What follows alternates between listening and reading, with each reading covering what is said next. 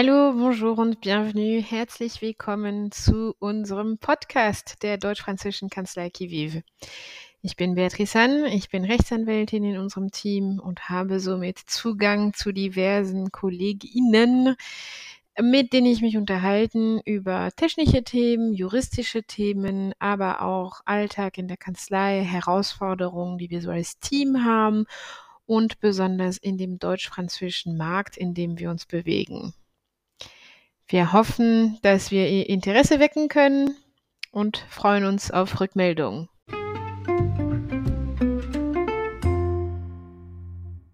Heute spreche ich mit Jeanne. Jeanne ist Rechtsanwältin in unserer Kanzlei, sowohl in Paris eingetragen als französische Rechtsanwältin als auch in Köln ähm, als deutsche Rechtsanwältin.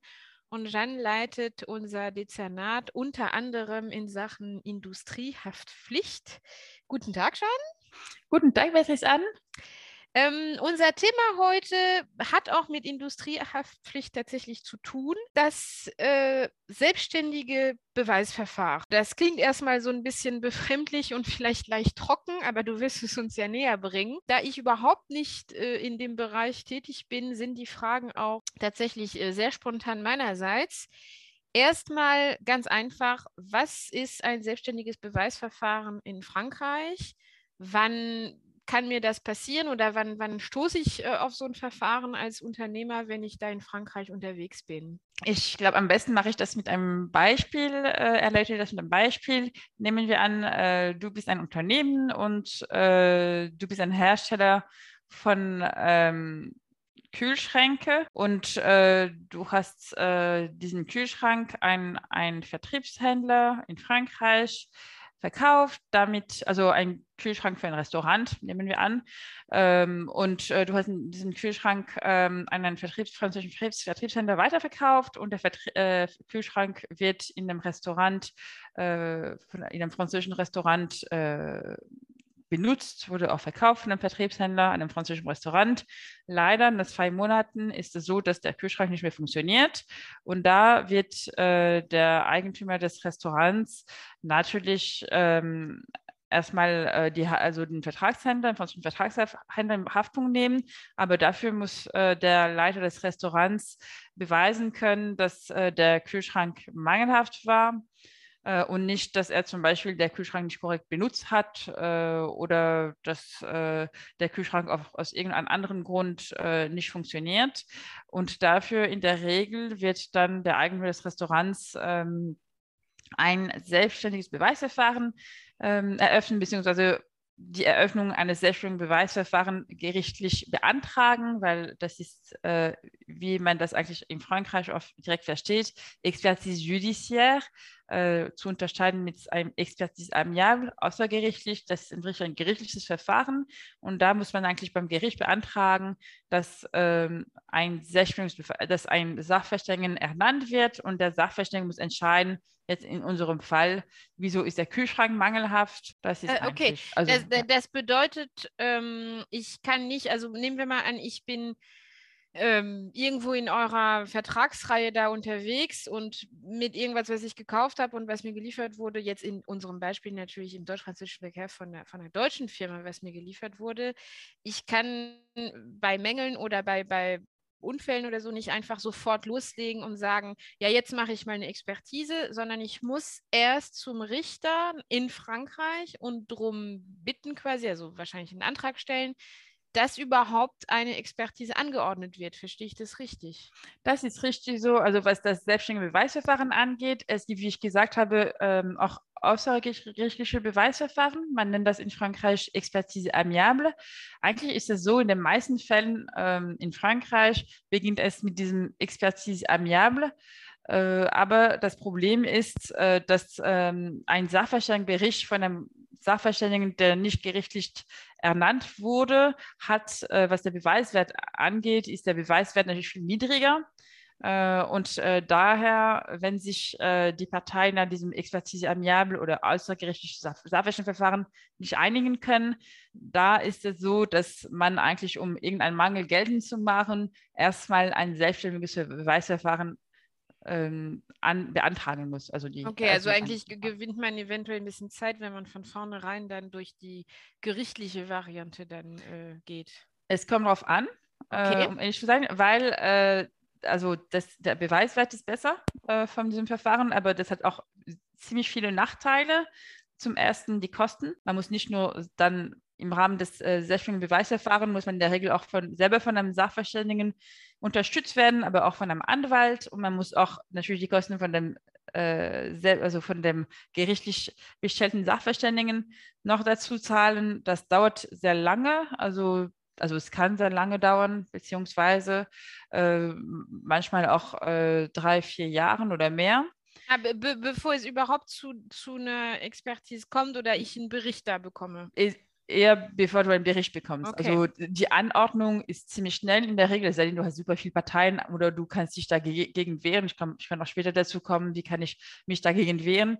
Aber in der Regel innerhalb von sechs Monaten ist ein Sachverständiger ernannt, aber bevor, äh, je nachdem, wie der Fall ist, jetzt mit dem Kühlschrank war das ein sehr einfacher Fall, aber klar, wir haben andere äh, Fälle, wo es wirklich äh, eine ganze äh, Produktionskette in der Lebensmittelindustrie, wenn es sich um sowas handelt, gibt es viel mehr Hersteller, die in Haftung genommen werden können und auch viel mehr auch Vertriebshändler, also Zwischenhändler und so weiter. Da kann das natürlich zu viel größeren Verfahren kommen und da in, in so, solchen Fällen sind auch alle Versicherungen involviert in der Regel und das ist nicht selten, dass man auch, jetzt habe ich das ein Verfahren mit 16 Parteien, meine ich, was keine Seltenheit ist. Und in solchen Fällen, bis man irgendeinen Termin findet, wo alle Parteien daran teilnehmen können, kannst du dir vorstellen, dass es eine Zeit kostet. Und äh, da kann, also das Verfahren, das, bis, bis ich einen Bericht vom Sachverständigen habe, kann es bis vier Jahre dauern. Okay. Genau. Das war meine nächste Frage wegen äh, äh, Teilnehmen und so weiter. Ähm, du sagtest gerade, äh, in dem Fall würde man sich wahrscheinlich beraten, begleiten, eventuell vertreten lassen von einem Anwalt, wenn ich es richtig verstehe ist es als Unternehmer so? Kann ich nicht einfach sagen, also erstmal kann ich nicht einfach sagen, gut, ich mache es einfach selbst, dann komme ich zu den Terminen und lasse mich nicht zusätzlich beraten.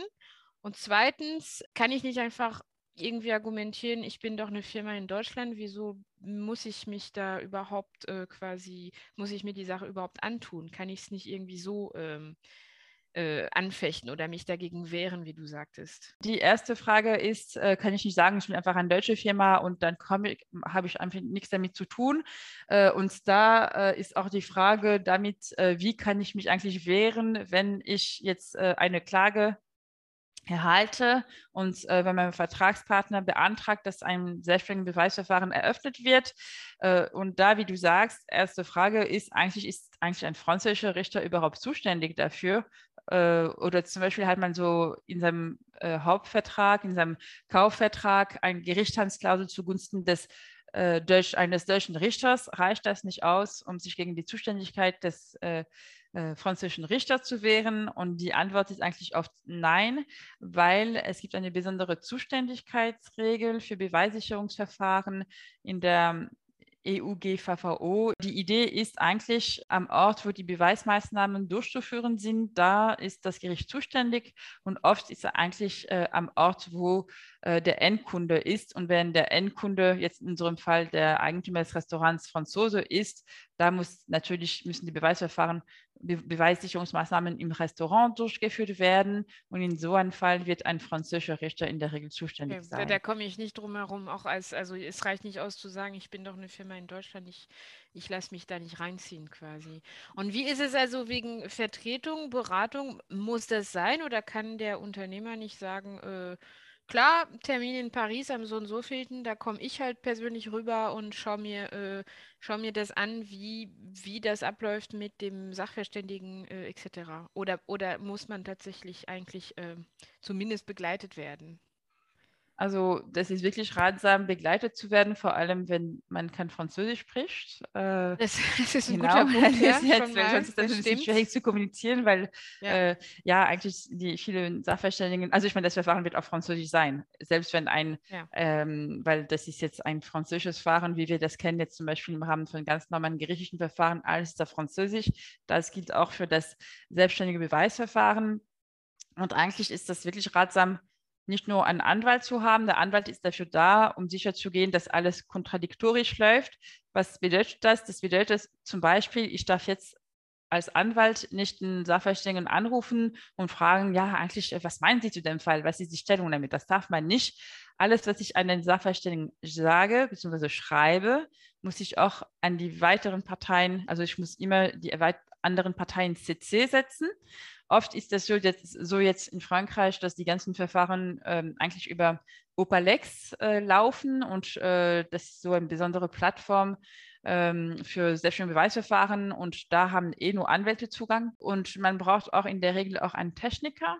Und auch, wenn möglich, ein französischer Techniker, der daran gewöhnt ist, mit französischen gerichtlichen Sachverständigen umzugehen, weil wir haben bis jetzt eher schlechte Erfahrungen gemacht. Wir hatten manchmal die besten Techniker aus Deutschland, aber das Problem ist erstmal mit der Sprache oft, äh, selbst mit einem Dolmetscher ver verliert man viel und oft äh, war es so, dass die deutschen Techniker viel zu direkt waren für den französischen Sachverständigen und man muss eigentlich wirklich äh, so höflich und diplomatisch wie möglich mit dem französischen Sachverständigen sein, weil am Ende des Tages wird, wird, wird er entscheiden, ob äh, meine Sache mangelhaft ist oder nicht. Okay, das heißt quasi zu, also ähm, ich, ich gehe davon aus, dass die deutschen Ansprechpartner dann wahrscheinlich auch höflich wären, aber, aber zu direkt zu technisch und ohne unbedingt alle Geflogenheiten äh, so in Frankreich zu kennen und, und äh, quasi umsetzen zu können, ist nicht unbedingt ratsam. Das kommt ja, dann genau. nicht unbedingt an. Okay. Und wie sagtest du, wegen der Kosten, also ich habe dann äh, als Firma muss ich, muss ich dann die Kosten übernehmen, überhaupt wegen der Ernennung und dann eigentlich, was du jetzt zitiert hast, nehme ich an, die diversen Ansprechpartner, das heißt Techniker, Rechtsanwalt etc. Also wegen der Ernennung muss nur der Antragsteller in der Regel zahlen. Äh, das mhm. heißt Und das wird eher dann der Nutz, also der, dein Endkunde sein wahrscheinlich. In der Regel schon. Es gibt Ausnahmen ja. davon, aber in der Regel ist es so. Und äh, eigentlich ist das so, die gerichtliche Sachverständige arbeiten nur auf Vorschuss. Äh, das heißt, jemand, also solange der Antragsteller die Vorschuss nicht bezahlt hat, wird er nicht arbeiten. Äh, und äh, ja, man muss dann natürlich ähm, als deutsche Firma dann sowohl die Anwaltskosten, seine Anwaltskosten und auch diese Technikerkosten bezahlen. Aber das lohnt sich, ähm, gut verteidigt zu sein, weil eigentlich äh, in 90 Prozent der Fälle, wenn der Sachverständige, wenn der Bericht vom Sachverständigen gegen die deutsche Firma ist, am Ende wird auch ähm, das Gericht im Hauptverfahren mit in der Regel auch äh, eine Verurteilung gegenüber der deutschen Firma aussprechen. Deswegen muss man wirklich versuchen, schon im Rahmen des äh, Selbstbeweisverfahrens äh, gut verteidigt zu sein. Alles klar, ja, macht Sinn dann in der Chronologie. Du hast jetzt, also du machst das jetzt schon seit Jahren eigentlich ähm, und du hast, das weiß ich, äh, obwohl ich da selbst nicht unterwegs bin, aber du, du, du warst mal hier, mal da, sehr früh morgens, sehr spät abends, im Regen, in der Sonne oder wie auch immer, irgendwelche Dächer und was weiß ich, äh, je nach Fall hast du da besondere Anekdoten oder quasi sehr konkrete Tipps, die man mitgeben kann? Läuft das in der Regel eben friedlich und sachlich ab oder läuft es eher, was man vielleicht, ein bisschen klischeemäßig, aber was man vielleicht erwarten könnte aus Frankreich, dass es ein bisschen theatralischer abläuft, solche Termine mit dem, mit dem Sachverständigen, vor allem wenn irgendwie 15 Parteien dabei sind? Was sind da so deine Erfahrungen? Also in der Regel finde ich, das ist schon viel weniger theatralisch als äh, im Rahmen eines Gerichtsverfahrens. Äh, da sind auf einmal die, selbst die französischen Anwälte ein bisschen bescheidener und äh, sprechen in der Regel nicht so viel, weil die wissen selber, dass sie von der Technik nicht so viel wissen äh, muss ich sagen, da verhalten sich auch die französischen Anwälte ein bisschen anders als äh, vor Gericht äh, und äh, sind ein bisschen neutraler, auch wenn sie natürlich äh, dafür sorgen, halt, äh, dass alles kontradiktorisch läuft. Aber ähm, ansonsten, also ein Rat ist, wie du gesagt hast, das kann wirklich, also erstmal ist, man, ist das so, dass als Anwalt, man müsste immer sehr schick angezogen sein. Das würde ich im Rahmen eines selbstständigen Beweisverfahrens eigentlich davon abraten. Das hatte ich als Anfängerin, weil ich auch mit Absätze in einem Farm, äh, genau, in Schlamm, das würde ich eher davon abraten. Jetzt ziehe ich auch äh, so Sneakers und so weiter an und auch eine sehr dicke Jacke und Mütze und alles, äh, weil es ist oft sehr kalt. ja. Äh, ja, und aber in der das Einzige ist, ich weiß, dass es oft ein bisschen ärgerlich ist, weil das ist so, dass äh, gerichtliche Sachverständige haben oft einen sehr weiten Zuständigkeitsbereich Und äh, aus dem Grund ist das so, dass die eigentlich super selten wirklich spezialisiert sind und äh, unsere Techniker wissen oft viel mehr über das Thema als die Sachverständige. Und dann muss man eigentlich äh, versuchen. Versuchen die auch noch zu überzeugen genau, wegen der technischen Themen. Ja, okay. im Voraus ja, sozusagen. Okay. Zu, aber das heißt, auch nicht es, zu viel aber, angeben, das haben sie so, ja. Aber das bedeutet parallel oder vor oder nach dem konkreten Termin vor Ort mit der Maschine auf dem Dach oder wie auch immer, ja. gibt es auch noch Austausche. Da, da kann ich ja. mich auch noch austauschen, Beweismittel übergeben oder solche Sachen.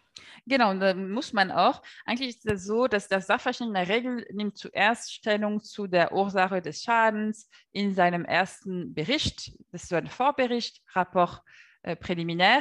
Ähm, aber davor ist es so, dass erstmal gibt es mehrere Termine und ähm, da werden eigentlich äh, die Anwälte der verschiedenen Parteien Schriftsätze anreichen, in denen sie Stellung zu der Ursache des Schadens nehmen, beziehungsweise werden die Techniker das machen und die Anwälte übernehmen einfach, was Techniker geschrieben haben.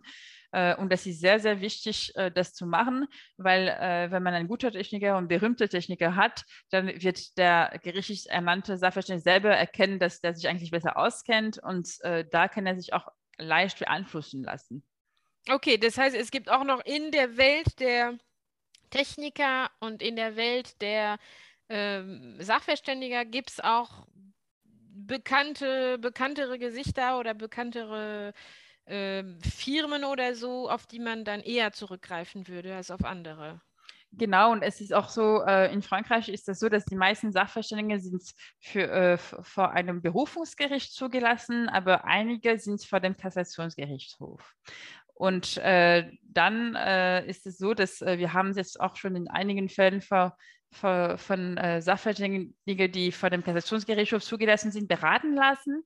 Und wir haben wirklich gemerkt, dass äh, die vor dem Berufungsgericht jetzt gerichtlich ernannte Sachverständige also die, die nur von dem Berufungsgericht zugelassen waren, die hatten wirklich Respekt davor, weil äh, Kassationsgerichtshof hat natürlich einen höheren Rang als Berufungsgericht und das ist zum Beispiel ein Tipp, was, aber manchmal sind die ein bisschen zu te Technik, es kommt darauf an, aber das ist, wie du sagst, es gibt schon be berühmte Namen und äh, man, man, muss sich schon gut auskennen und sich gut äh, beraten lassen. Genau. Okay, ja, der hängt wahrscheinlich auch von der betroffenen technischen Branche ja, ab. Genau, ja, da hast du recht. Mhm. Alles klar. Gut, das waren äh, sehr konkrete, sehr pragmatische Einblicke. Äh, es fühlt sich an, als könnte ich äh, bald direkt loslegen mit so einem Verfahren. Ich würde mich nicht trauen, ähm, aber vielen Dank schon mal für die Erläuterung und dann sage ich bis bald. Sehr gerne, Beatrice. Einen schönen Tag noch.